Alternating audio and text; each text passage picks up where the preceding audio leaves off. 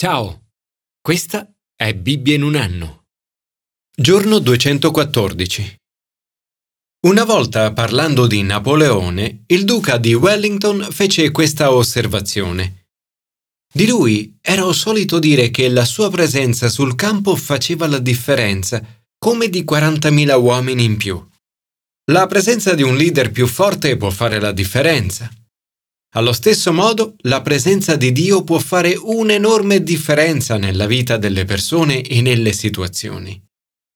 In tutti i nostri cuori vi è una profonda fame spirituale, una fame che può essere saziata solo dalla presenza di Dio.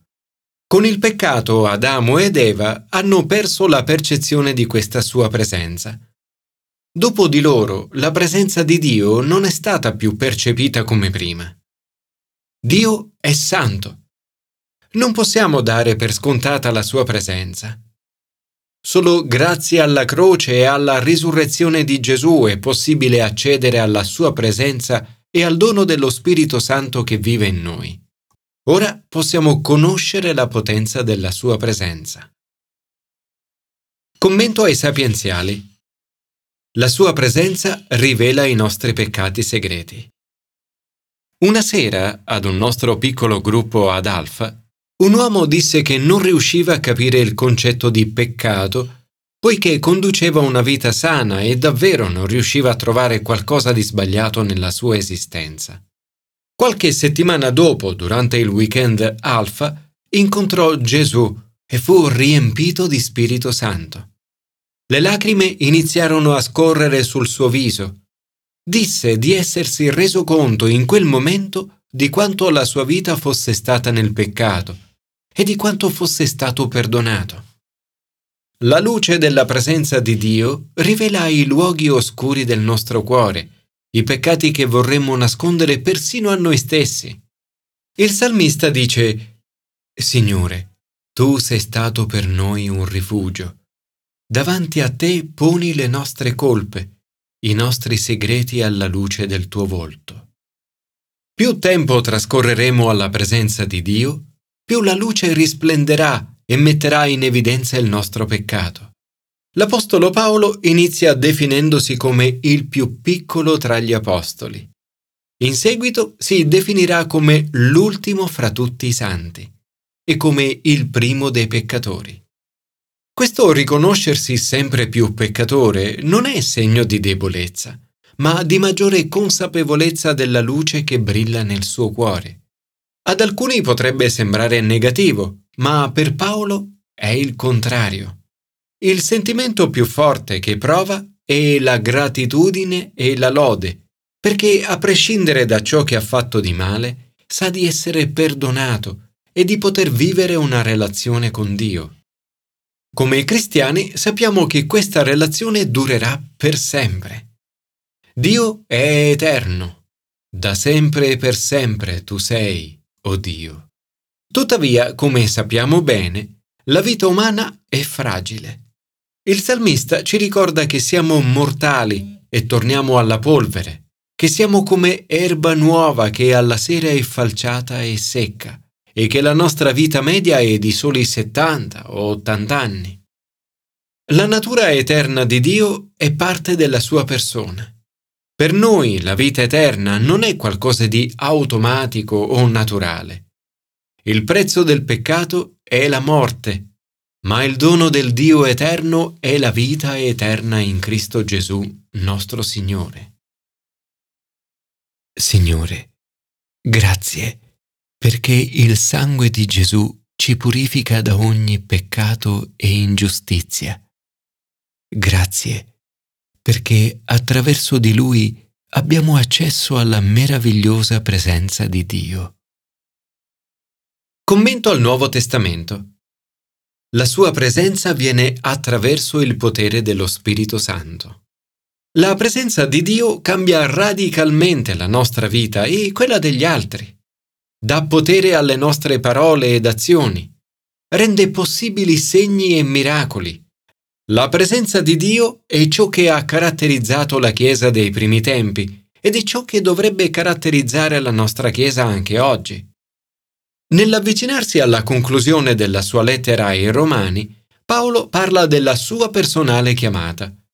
Vi ho scritto a motivo della grazia che mi è stata data da Dio per essere ministro di Cristo Gesù tra le genti, adempiendo il sacro ministero di annunciare per il Vangelo di Dio, perché le genti divengano un'offerta gradita, santificata dallo Spirito Santo. Il ministro di Gesù Cristo è una persona che arriva a Dio attraverso la gente ed arriva alla gente per conto di Dio in questo senso siamo un po' tutti ministri di Dio. Sei ministro di Dio ogni volta che porti un messaggio di Dio al mondo e quando vai da Lui intercedendo, pregando per coloro che sono al di fuori della Chiesa, affinché conoscano Cristo. Così facendo, queste persone diventano un'offerta gradita, santificata dallo Spirito Santo. L'ambizione di Paolo è predicare il Vangelo dove Gesù non è già conosciuto, così da non costruire su fondamenta altrui. Lo fa per condurre le genti all'obbedienza con parole e opere e attraverso la predicazione del Vangelo di Cristo. La predicazione del Vangelo da parte di Paolo è olistica. Come Gesù, anche lui proclama la buona notizia del Vangelo con parole e attraverso dimostrazioni della potenza del regno di Dio. La sua predicazione è fatta di 1. Parole. Il Vangelo è il messaggio più potente del mondo. Paolo proclama il Vangelo con parole. 2. Opere. La piena proclamazione del Vangelo non avviene solo con parole, ma anche con azioni. Con parole e opere. Paolo non solo parla, ma agisce a favore dei poveri. Scrive, hanno voluto realizzare una forma di comunione con i poveri tra i santi. 3. Prodigi. L'annuncio del Vangelo da parte di Paolo si avvale inoltre di una dimostrazione della potenza soprannaturale dello Spirito Santo, con la potenza di segni e prodigi, con la forza dello Spirito. Le persone sono più sensibili a ciò che vedono che a ciò che sentono. Un tale ha detto, una cosa per gli occhi è meglio di due cose per le orecchie. Nella sua predicazione Paolo usa due cose per gli occhi, opere e prodigi, e una cosa per le orecchie, parole. La venuta dello Spirito Santo nel giorno di Pentecoste ha portato una grande effusione della presenza di Dio. Ora Dio è presente in mezzo al suo popolo per mezzo dello Spirito Santo. È presente nel tuo cuore e soprattutto è presente nella tua comunità riunita.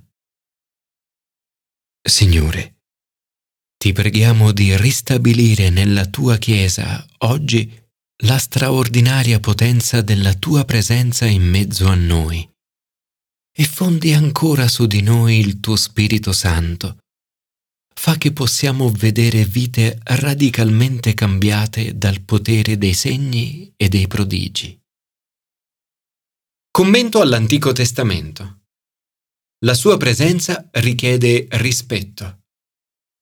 La presenza di Dio non dovrebbe essere mai qualcosa di scontato. Il Signore è presente ora e sempre per mezzo del suo Spirito che vive in noi. Dio ha preparato il suo popolo per lo straordinario privilegio di poter adorare la sua presenza. Nell'Antico Testamento l'arca era il simbolo della presenza di Dio. In questo brano della Bibbia vediamo quanto tutto questo fosse straordinariamente importante. Davide si consulta con i comandanti e i condottieri del popolo. A tutta l'assemblea di Israele dice Se vi sembra bene, e se il Signore nostro Dio lo consente, riporteremo l'arca del nostro Dio qui, presso di noi. Tutti i partecipanti dell'assemblea approvarono che si facesse così. Davide convocò tutto Israele per trasportare l'arca di Dio, sulla quale si proclama il nome del Signore. Davide e tutto Israele danzavano davanti a Dio con tutte le forze con canti e con cetre, arpe, tamburelli, cimbali e trombe. L'arca dell'alleanza era un'urna tutta ricoperta d'oro che conteneva, insieme ad altri oggetti sacri, le tavole di pietra dei dieci comandamenti. L'arca era l'oggetto più sacro contenuto nel Tempio, il simbolo supremo della straordinaria presenza di Dio, il trono dal quale si innalzava la sua gloria. La presenza di Dio donava grandi benedizioni.